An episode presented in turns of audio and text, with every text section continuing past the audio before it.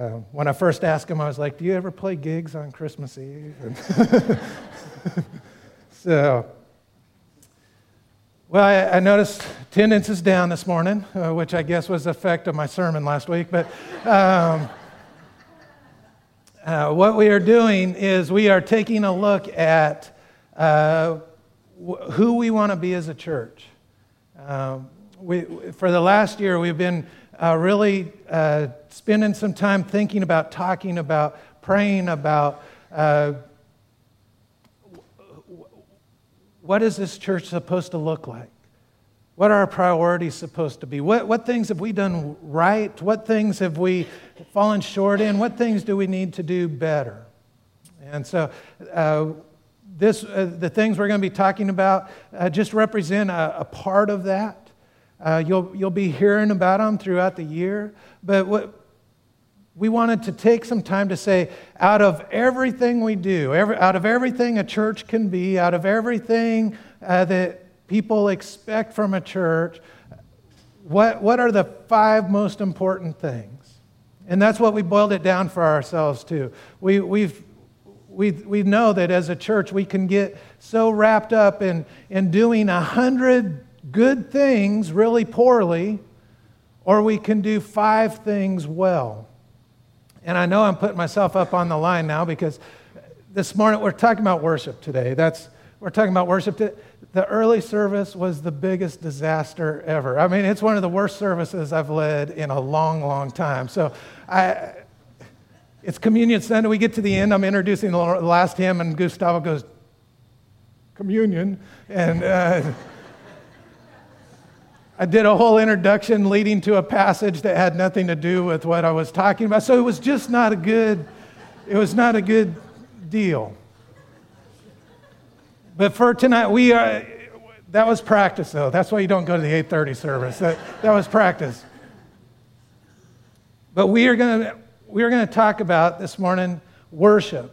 And uh, as I said, over the next few weeks, you'll be hearing about the five areas of ministry that we think are our priorities, that when when we say this is where we were going to put our resources, this is where we're putting our, our staff people, this is where we're putting our energy, this is this is where we want people, when they think of Bee Creek United Methodist Church, this is what we want them to think about us.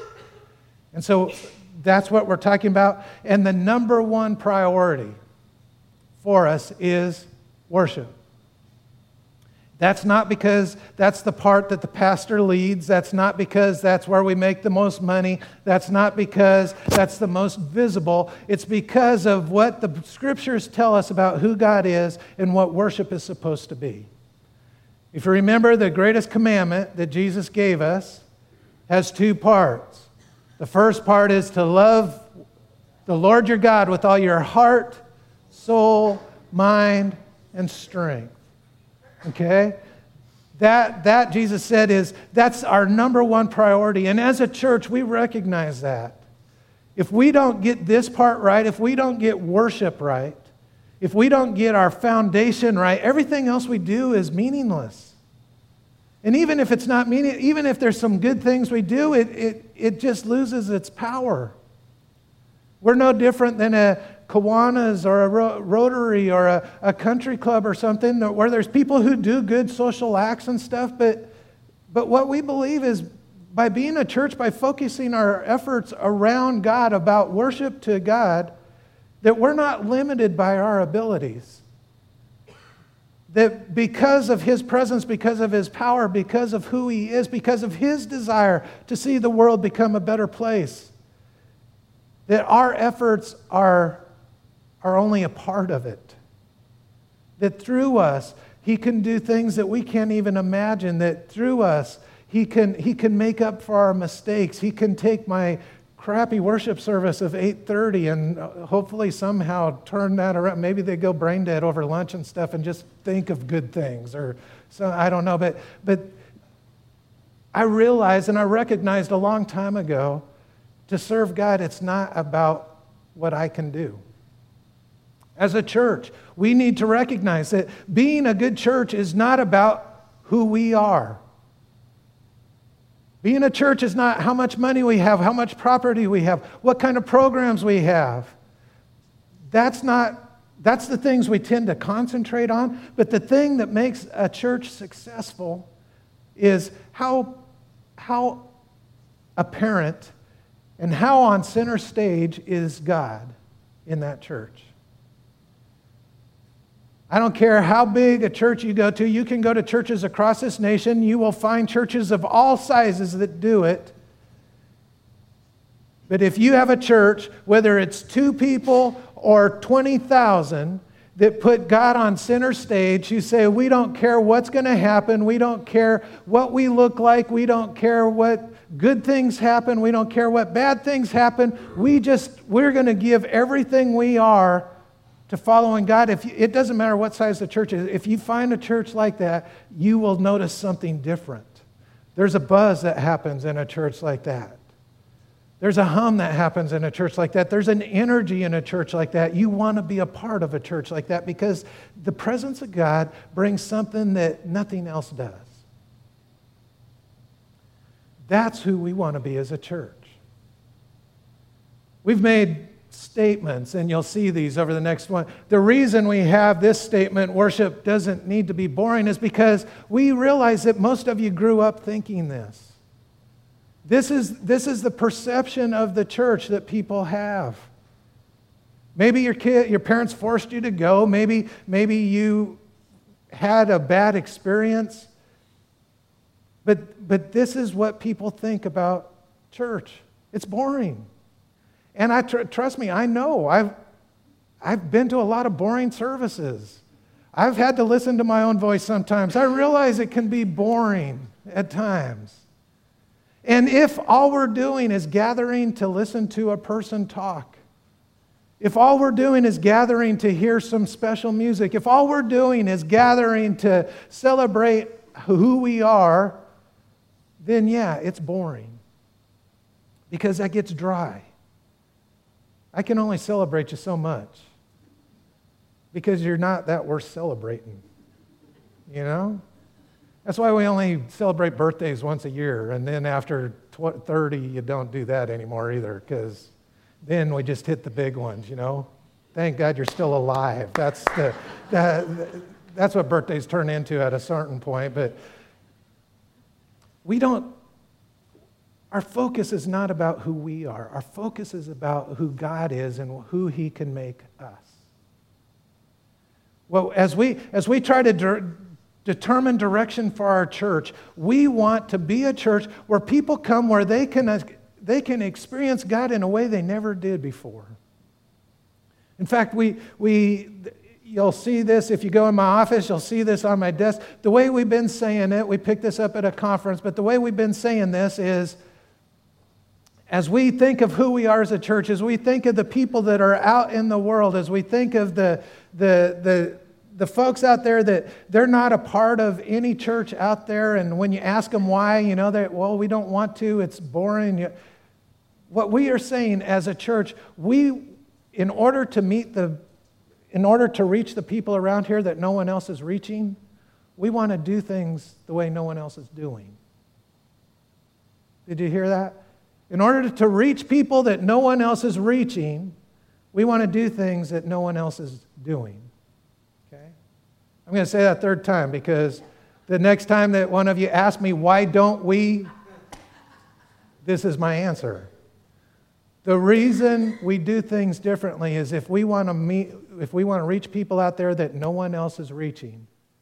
And I'm not talking about stealing Baptists. I'm not talking about stealing other Methodists. I'm not talking about finding people in other churches to make them switch loyalties.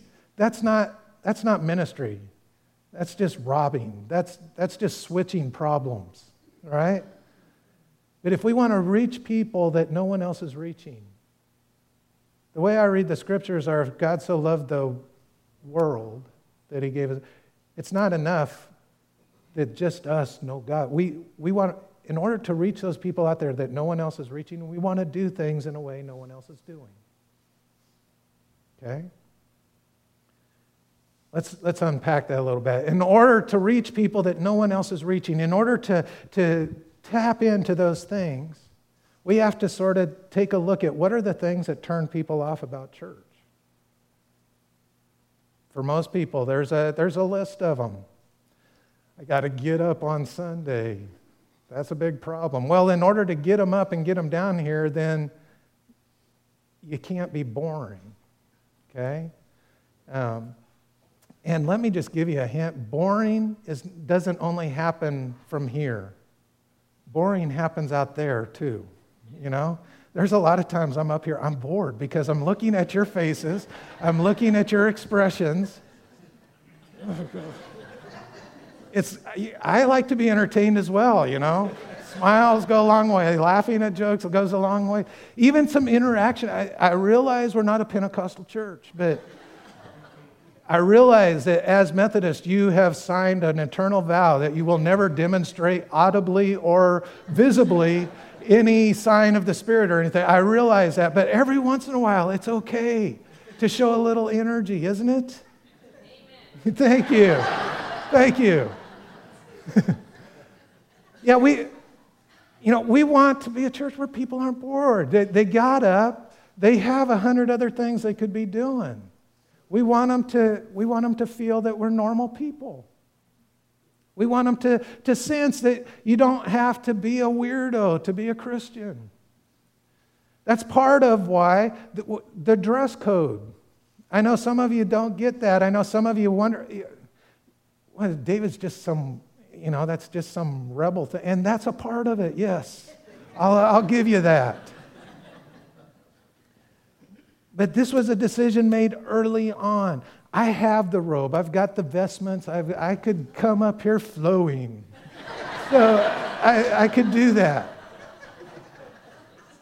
But we made a decision a long time ago that there is already so much, there are already so many barriers between clergy and people.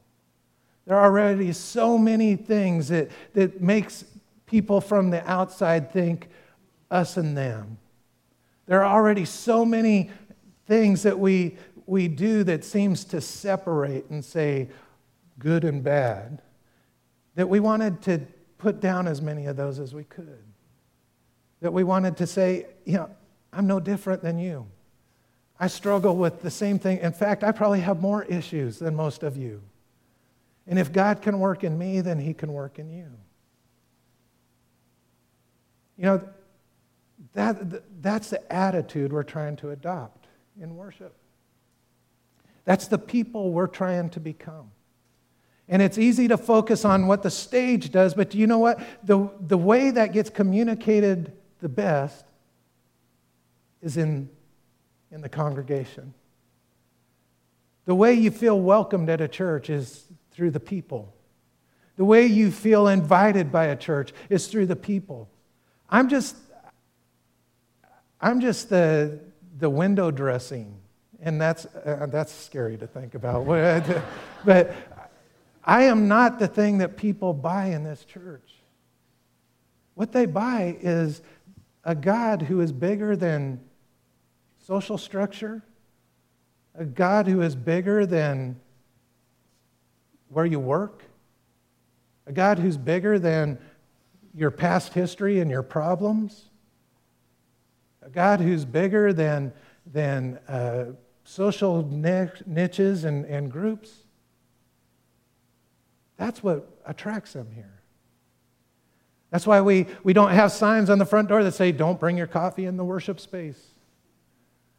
That's why we can get away with the worship service at eight thirty that was horrible, because everybody has come to expect ineptitude by me. That's why we, that's why we, it's okay for us not to be polished. We're not worried about, you know, it was no problem of having to unplug and replug and start over again, because we're real people. We're not trying to put on a show. We're just trying to be real people that gather together to say, without God, we're nothing, and with God, we can do amazing things.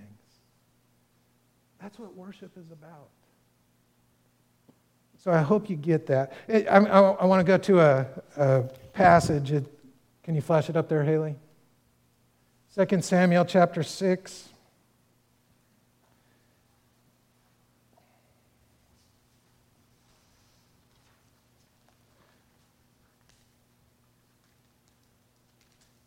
And if you're looking in your Bible and you say, I don't have a B in my Bible, that just means the second part of the verse there. Um, but let me give you a, a, a background here. Remember the Old Testament, King David, after he slayed Goliath and things went on, he became king of the, the nation. And the Ark of the Covenant, Indiana Jones recovered it, you know, for it's hidden in some warehouse somewhere now, you know. But that Ark of the Covenant, that was for the people of God, their representation of the presence of God, of the power of God. That was the thing that God gave them in their midst, so that when they gathered in the temple, when they gathered to to to get together, they had a, a visual sign of who God was. And through the wars, the Philistines, uh, some of their enemies during the war, had stolen it and taken it away from the land. The presence of God was robbed from them. Think about that. The presence of God, the power of God was robbed from them. I actually think we went through about a six-month period of this in our church. It goes from apathy to laziness to fear. But the presence of God can get robbed from us. And you're just hungry for it, and you just want it around.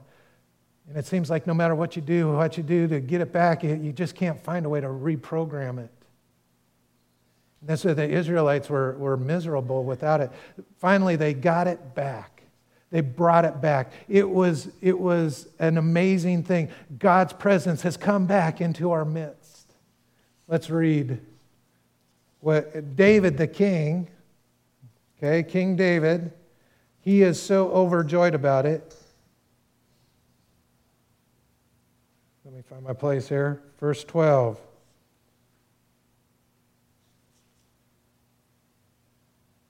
Oh, Second Samuel. Thank you. There's a First Samuel too, and that one didn't work. All right. All right. So David went there and brought the ark of God from the house of Obed to the city of David with a great celebration. After the men who were carrying the ark of the God had gone six steps, David sacrificed a fattened calf. And David danced before the Lord with all his might, wearing a priestly garment. So David and all the people of Israel brought the ark of the Lord with shouts of joy and the blowing of ram's horns. But as the ark of the Lord entered the city of David, Michal, the daughter of Saul, looked down from her window. When she saw King David leaping and dancing before the Lord, she was filled with contempt for her. They brought the ark of the Lord, set it in place in the special tent David had prepared for it, and David sacrificed burnt offerings and priest offerings. offerings. And when he had finished his sacrifices, David blessed the people in the name of the Lords of heavy, heavenly honor. Armies, and he gave to every Israelite man and woman in the crowd a loaf of bread, a cake of dates, cake of raisins, and all the people returned home. When David returned home to bless his own family, Michal, the daughter of Saul, came out to meet him. She said in disgust, "How distinguished the king of Israel looked today, shamelessly exposing himself to the servants' girls like any vulgar person might do."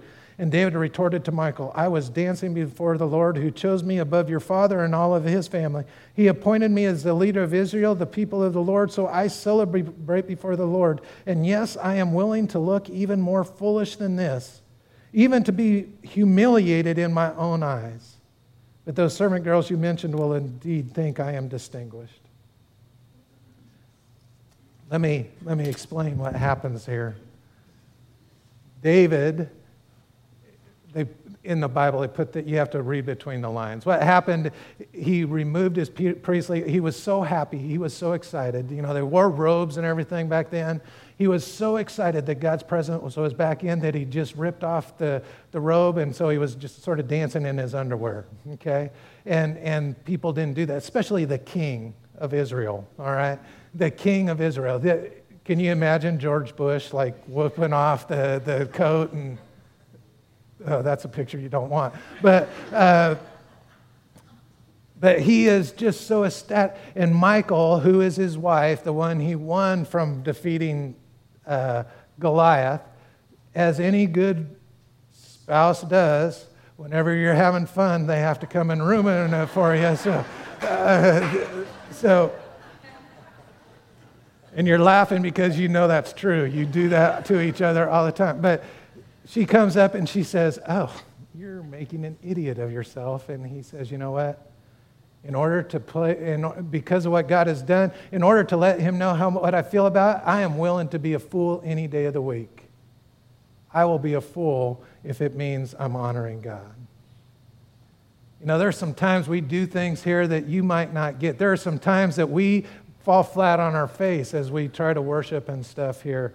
But if we make a fool for ourselves, but we get across the point that God cares about you, if we're honoring him, it doesn't matter if we're fools or not.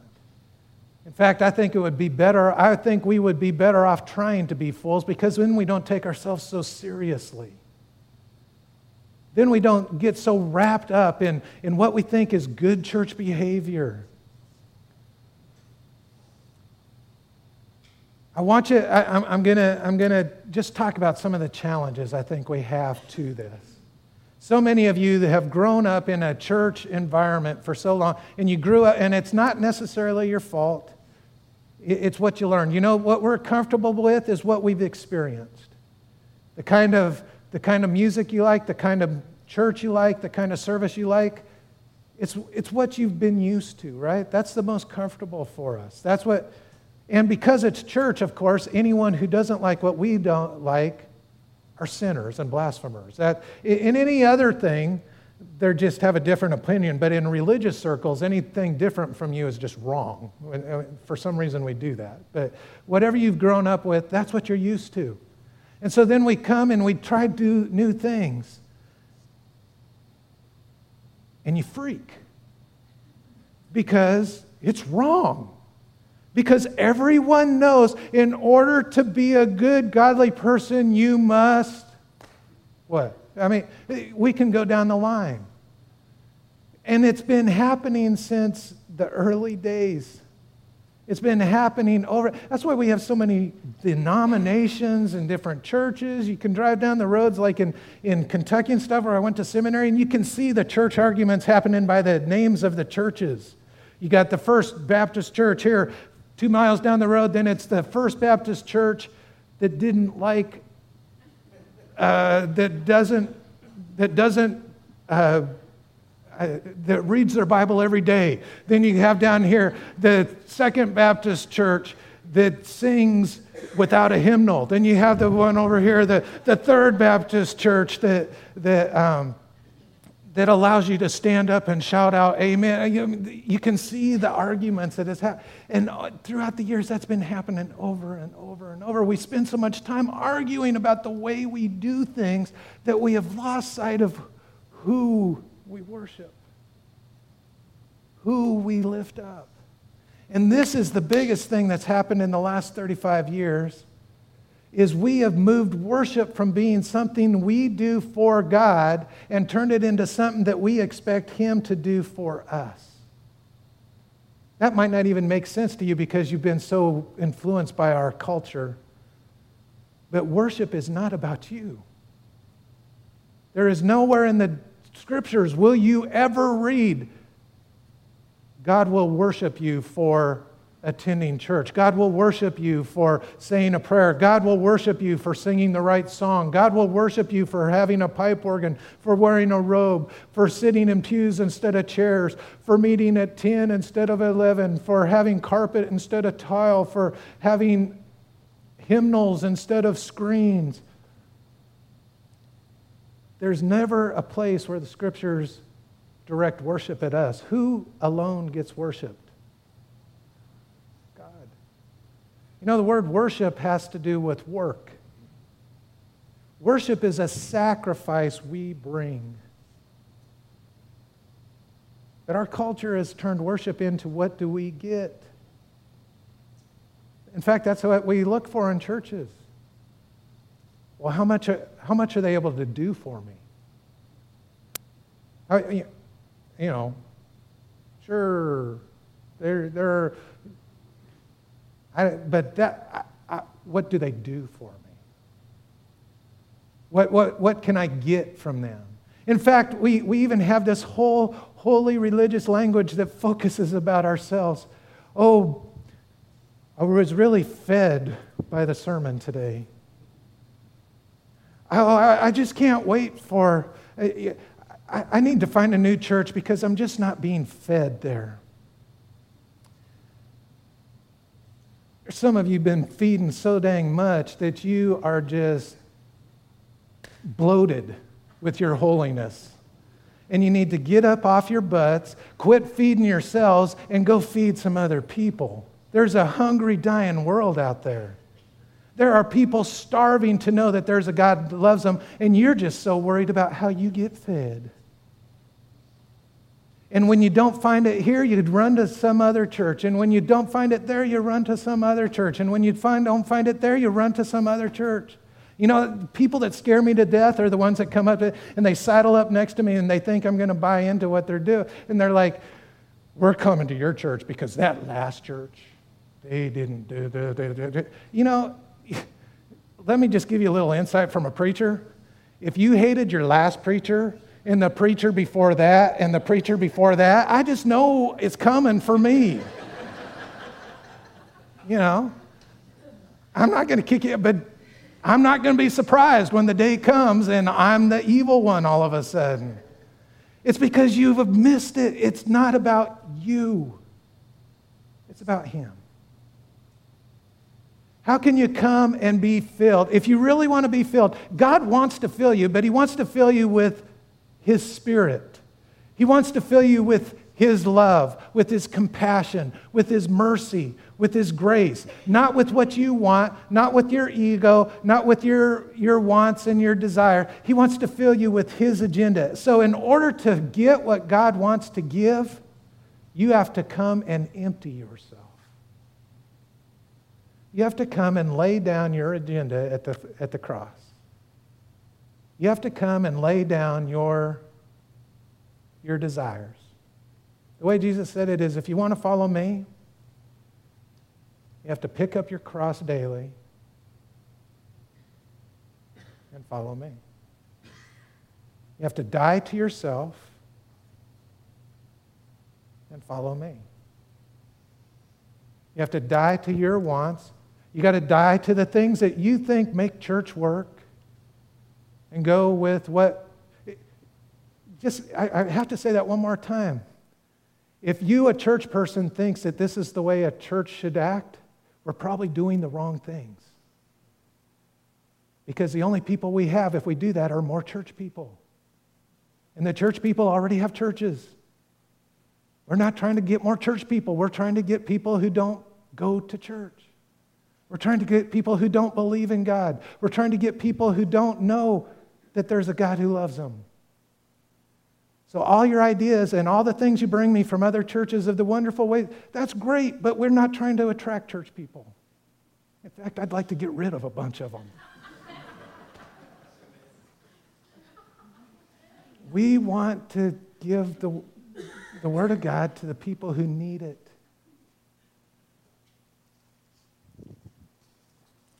You know, when, when Jesus was demonstrating how you worship, what it means to, to bring a sacrifice, it cost Him His life. There was nothing halfway about it. It wasn't just in talk only. But when Jesus demonstrated for us what it meant to submit to the Father, it meant that He had to go to a cross and be broken. It meant that He had to, to die to His desires, to His rules, to His ideas, and follow the f- plans of the Father.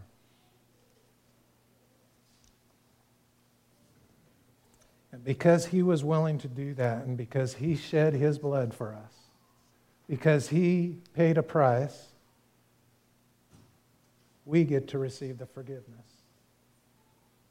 And so when we're willing to empty ourselves, when we're willing to humble ourselves, when we're willing to come and leave our agenda at the cross, we can be filled with His presence. I'm going to invite those who are going to serve communion for us to come forward this morning.